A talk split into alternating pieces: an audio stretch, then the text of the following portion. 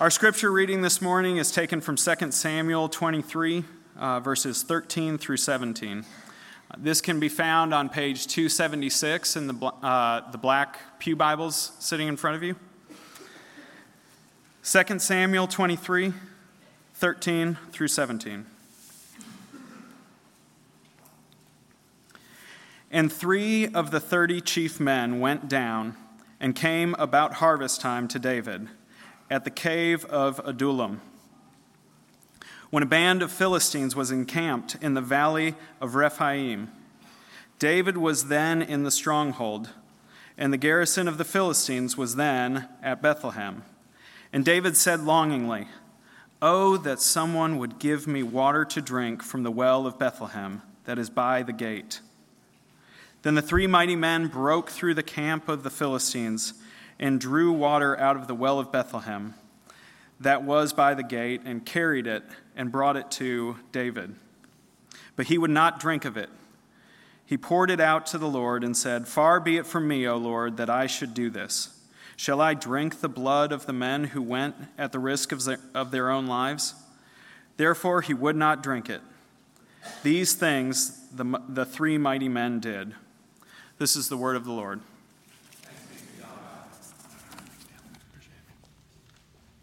It's been about uh, 25 years now since I heard Tim Keller do a sermon on this very text that made a huge imprint on me. I'm riffing off of that sermon this morning. If you listen to it, you might hear some familiarity, so credit where credit is due. Um, I will say this some of you saw on social media yesterday uh, Tim's wife, Kathy, report that uh, requesting prayers as he finished a round of his chemo, I was just texting with Tim's son, Michael, who was in my uh, pastor's cohort. Uh, we really need to pray for Tim Keller this week. Uh, he is, uh, uh, this last round of chemo has left him uh, emaciated with his cancer treatment. So, and I think he's a very important person to our denomination and to our world. So we would like for the Lord to spare him if he's able to do as much. Um, however, I wonder if any of you are familiar with the old Aesop's fable called The Town Mouse and the Country Mouse. You know the story? It's really charming. There's this town mouse who goes out to visit his country cousin who lives out in the sticks.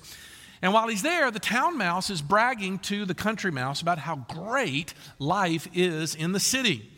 Why in the world, he says to his cousin, would you want to live in the squalor and simplicity when there's so much better accommodations and food in the big city? So the country mouse decides he's going to go with him, take him up on his offer. But while they're there trying to eat, Suddenly, a cat shows up and scurries them away, terrifying them. They have to scramble back down to their little tiny mouse hole. Well, while they get there together, suddenly the truth comes out. The town mouse says, Actually, life around that cat is awfully dangerous, even to the point of taking the life of his own mother and father some months prior. His attacks are terrifying, and everybody's got to be vigilant against him. Well, the country mouse looks at him and says, thanks for the tour, and turns around and goes back to his own home because, as one pastor put it, he'd rather gnaw at a bean than be gnawed at by continual fear. Don't you love those little stories? They're so simple. They come these little morality tales that sort of they've interestingly been around since before the time of Jesus. And all you do is you tell a quaint little story, and the moral is pretty obvious. Life in the big city ain't always what it's cracked, uh, crapped up to be. Or don't ever underestimate your opponent if you're doing the story of the tortoise and the hare. In other words, it's really easy to interpret the story and apply it to your life. But the Bible doesn't always work that way, does it? When you read these stories in the Bible, you might want for them to work out like morality tales, but they don't always fit.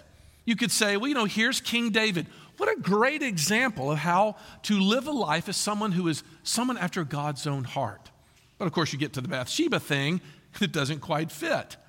So you say, well, now the meaning of that story is simple. It's uh, don't commit adultery and uh, murder your spouse's lover. Uh, sure. yes, two thumbs up for that one. Um, but is that really all that these stories mean? The truth is, most of us instinctively gravitate towards looking at the stories in the Bible as if they're nothing but uh, Aesop's fables. But here's the biggest problem Jesus doesn't read these stories that way.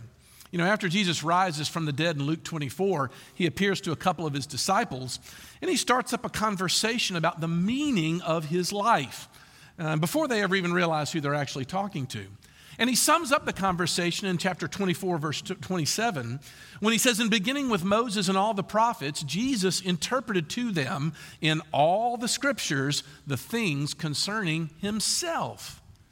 In other words, I'm sure Jesus thought there might have a direct morality meaning to these stories, but if you dig into their ultimate meaning, they're going to reveal stories about Jesus.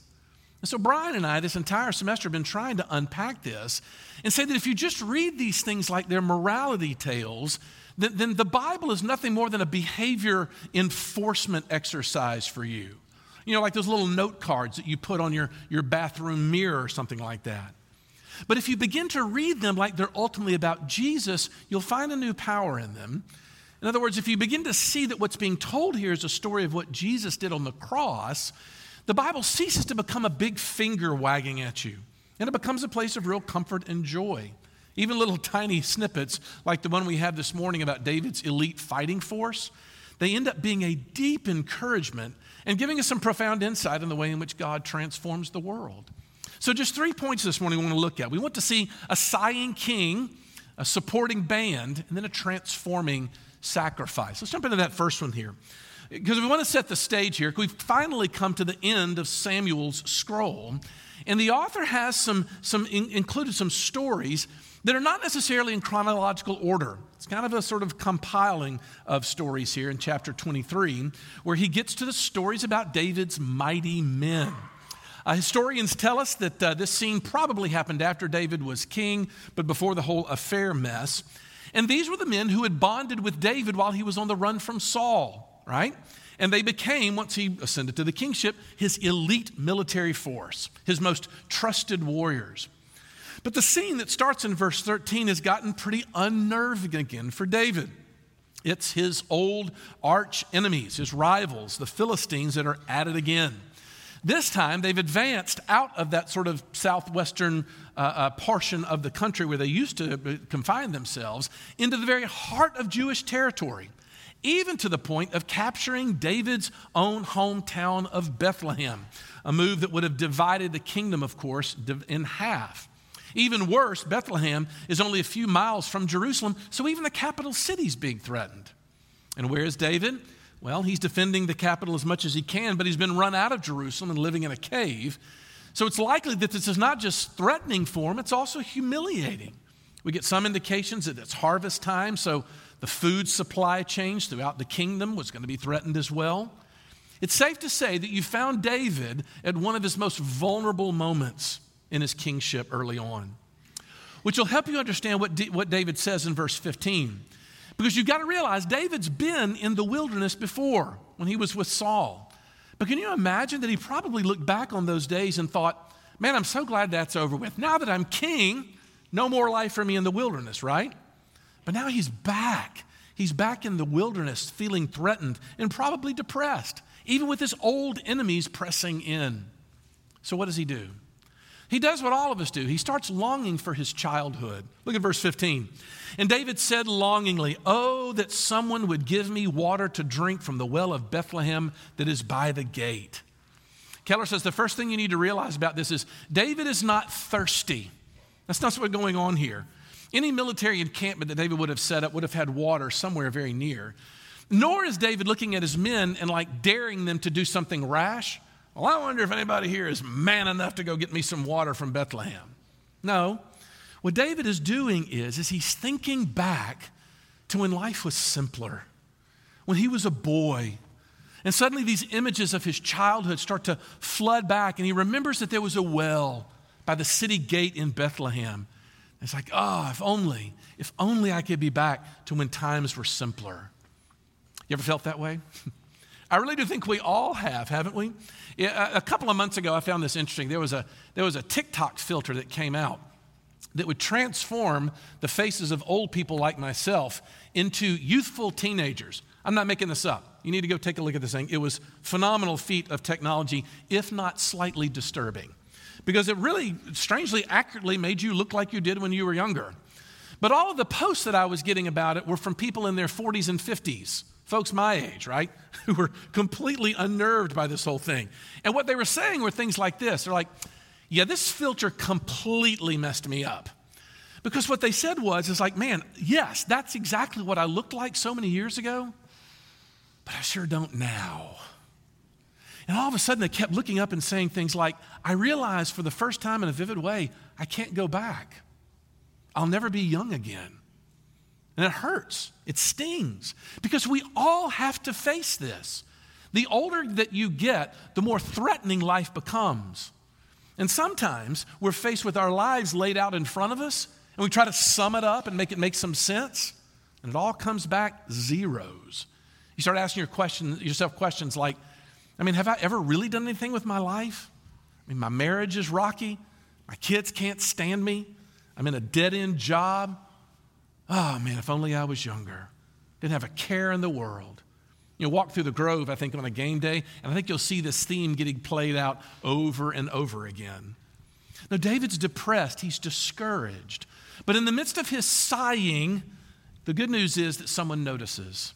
His most trusted warriors see how down he is, and they make a decision to come in and help. Which brings you to my second point, and that is this supporting band of warriors. Look, one thing that's going to frustrate you when you look at this story is you oftentimes wish that the Old Testament would give you more detail than you actually get in the story. well, verse 16 says this Then the three mighty men broke through the camp of Philistines, drew out well of the, uh, uh, water from the well of Bethlehem that was by the gate, and carried it and brought it to David. The end. now, look, you think to yourself, wait a minute, what am I reading here? Because this is an amazing feat that these guys just pulled off. Uh, there was one commentator I found who really walked through how cool this was. He says, Look, we know for a fact that there was a garrison stationed at, at, uh, um, in Bethlehem, Philistine uh, garrison. That probably would have included no less than 20 men. But of course, that doesn't tell how many other men probably were already inside the city gate itself. Even further, the commentator went on to explain that the gate in Bethlehem was actually at the top of a hill. No soldier, as you know, wants to fight uphill, it's a decided disadvantage. So think about this these three men charge a full blown garrison. They somehow fight their way through those men. They charge uphill to the city gate, facing who knows how many people there. Then they race over to the city well. One of them has to draw water into a flask, I assume, while I, I don't know, I guess the other two fought off the other Philistine defenders. And then they had to turn around and fight their way back out. It's crazy. I, uh, one person brought up a point how funny it must have been for the Philistines to wonder what's going on. Who are these people? Why are they attacking? What are they doing? What are they after? Oh, water. Water? Strange. Hilarious to me, funny to no one here. You know, and nobody in the first service laughed at all either. So that's a joke you eliminate from the sermon. What's the point? The point was this was an astoundingly dangerous act of bravery. It, would have been hard for you to sort of conjure up some more daring and therefore more loving tribute to their king than these three mighty men did. What kind of love did they have for David that would have motivated that kind of service? And why? Just because he was discouraged. That's the only reason. They heard him sighing, they heard his longing, and they acted. Look, the mighty men see, I think the mighty men see behind what's really going on. Yes, the circumstances are bad, and the circumstances are bad enough. But you know, they also recognize that probably what David is wrestling with is the promises of God. David knows he was called to be the king, he's the anointed one. And here he is on the outside, once again, looking around at a disastrous situation, and everything's falling down around him. Look, you do recognize this is a huge problem in the Christian life. This is our problem. How many times have you found yourself with some kind of um, intellectual, maybe, maybe rational grasp over what the promises of God say about the security of your ultimate future? But sometimes you just feel fragile. You feel things coming apart around you. You feel tied, as it were, to your circumstances. But I want to submit to you this morning that God understands this. And oftentimes what God will do is is he will send what we might call periodic kindnesses of his providence to remind us that he's still in charge and that things are going to be okay. I wonder if you know what I'm talking about here. Evan and I have been talking for a while now about John Newton, who is the um, uh, guy who, one of the old Puritans who wrote the text to um, Amazing Grace the great Puritan John Newton. And he's got a collection of letters there he wrote. In one of them, he talks about how it is that when people go through certain times in the Christian life, that God will send what he calls cordials. Now, it's not a cordial like you and I know, an after dinner liqueur or something like that. The old definition of the word is kind of cool. It is a comforting or pleasant tasting medicine. That's a cordial. And what Newton says is, he says, every now and then, God has to send us these things because he knows how weak we are. He knows how fragile we are and how much we are tied to looking at our circumstances saying there is no way that God's promises can still be true. He knows we need comfort. But here's the hard thing about cordials we don't always recognize them when they come. You want to know why?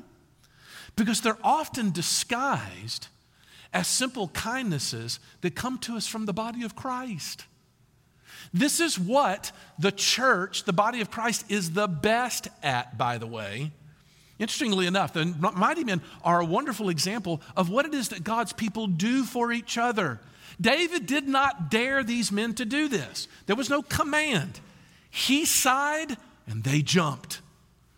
And I'm beginning to realize this is, a, this is love. This is what this is it is absolute love. Think about this.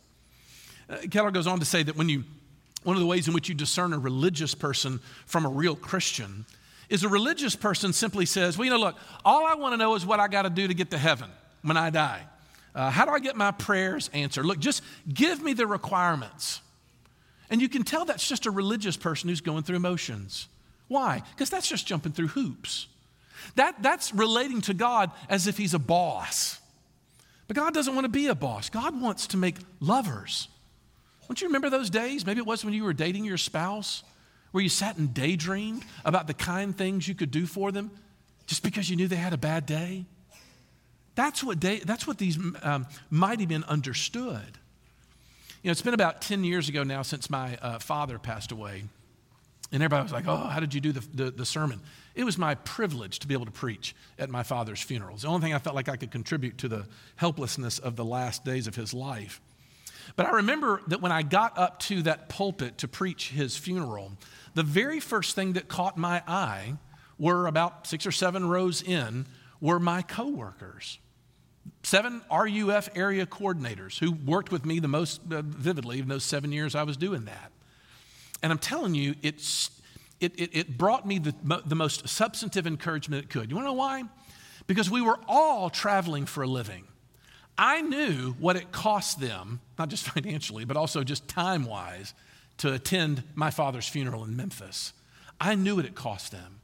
And the costliness of that gift encouraged me. It actually, literally in that moment, built me up and brought me into something that I'm not sure I would have been capable of otherwise.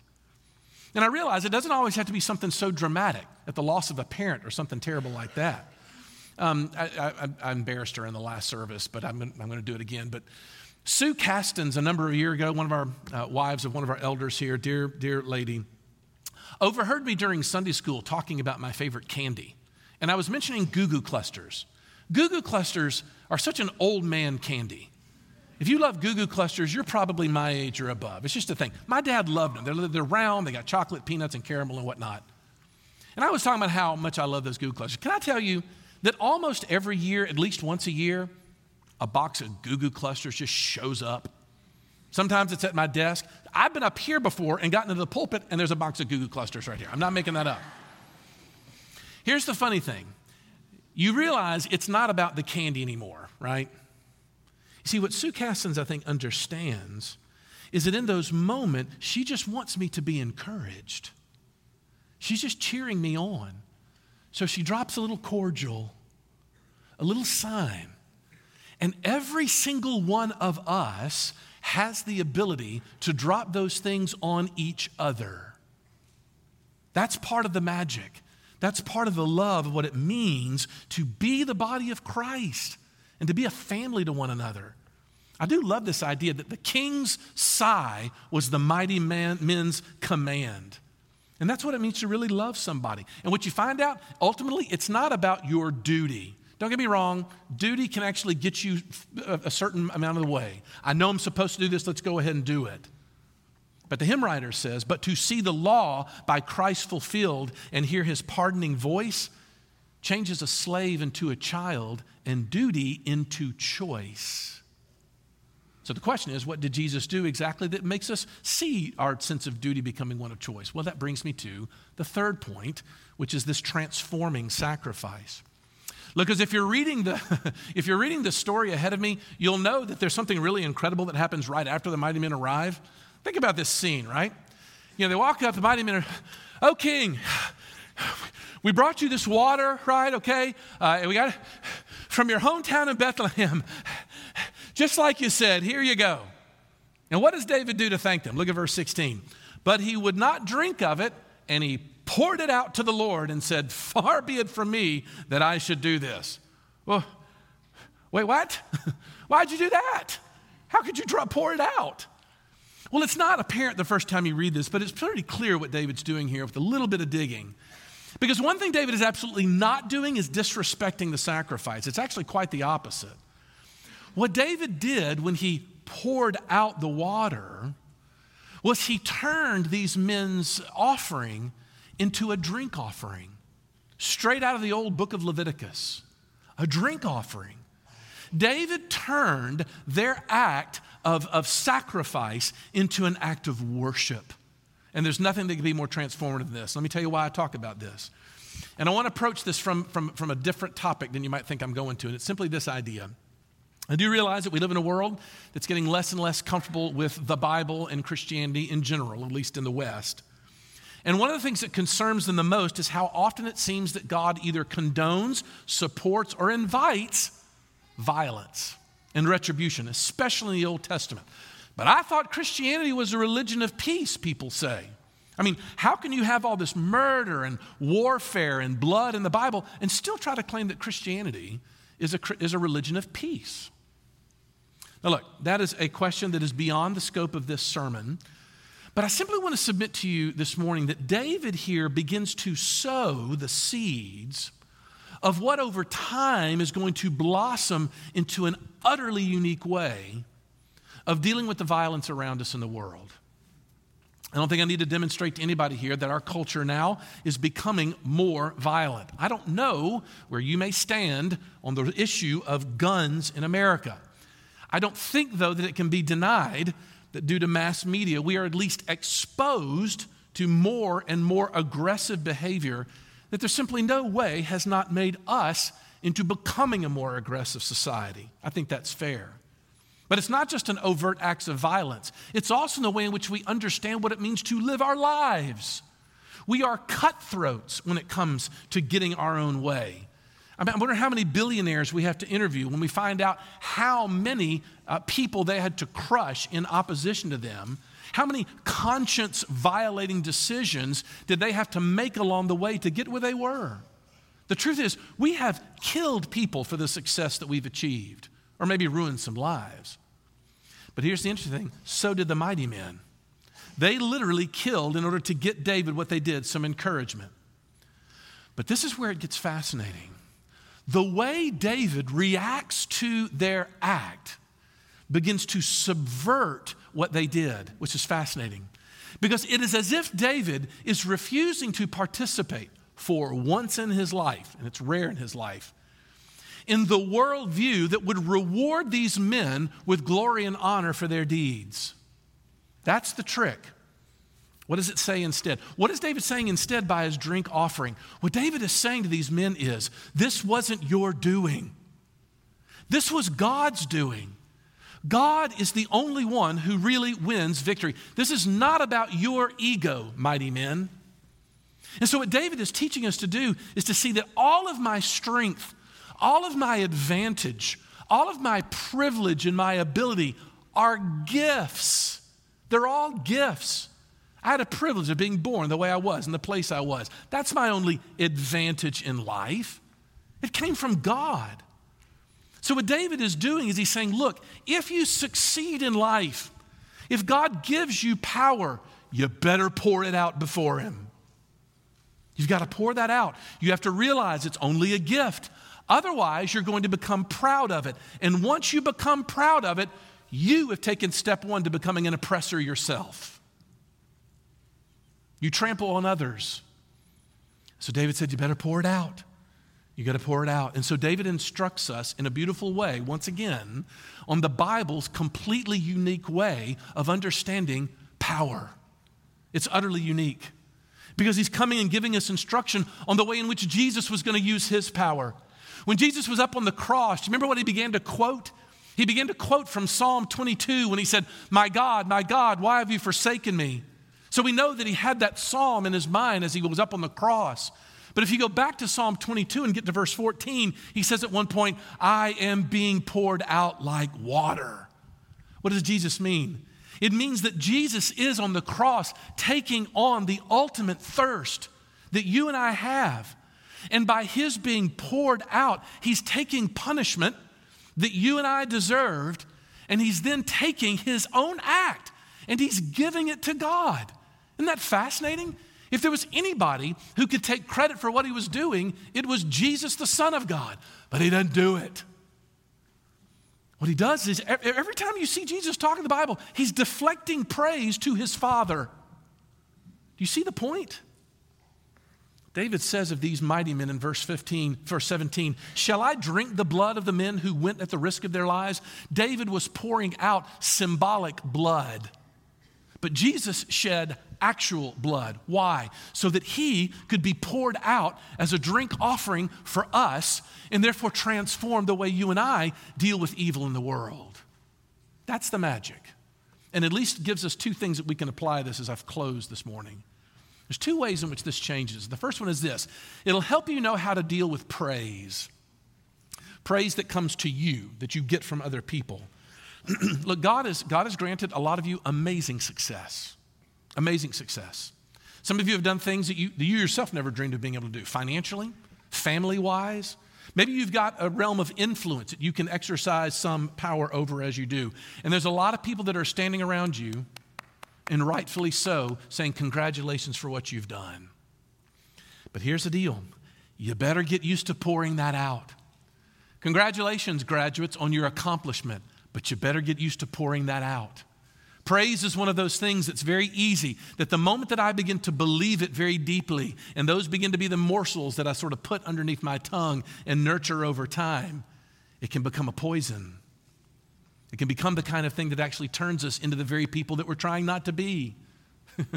Keller, Keller dropped a quote from one of his professors that went this way It said, Praise is a little bit like perfume.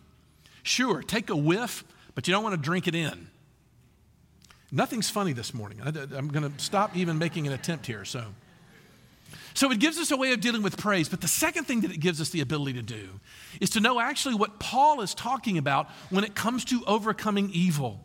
Remember Romans chapter 12? Do not be overcome by evil, but overcome evil with good. What's he saying? Paul is saying is that only at the cross do we get the means of looking at someone who hurts me and determining that I'm not going to hurt you back.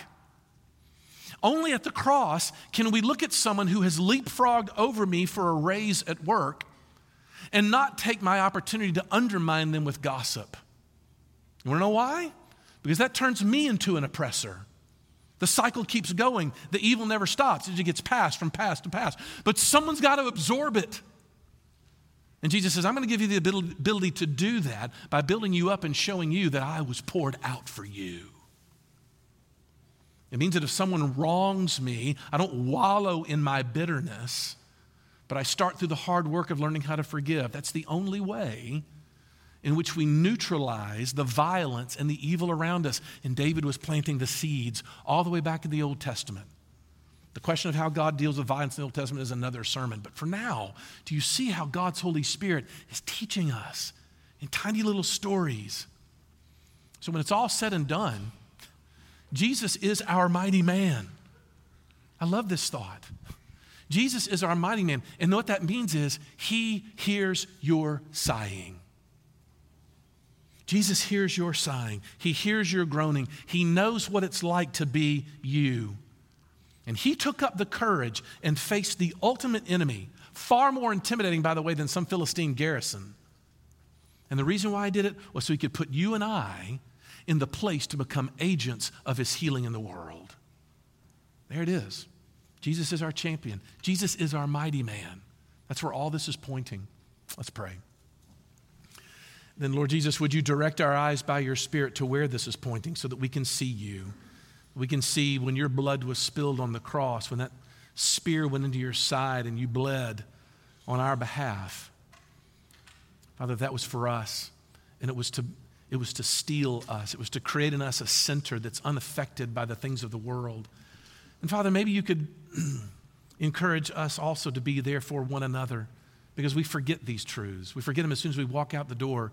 But sometimes we need a hug. Sometimes we need a phone call. Sometimes we need just a little bit of a note of encouragement that says, Thank you. I see God at work in you. I see what's happening through you. Those little things, Father, we need those to sustain us. Would you do that? For we ask it all in Jesus' name. Amen.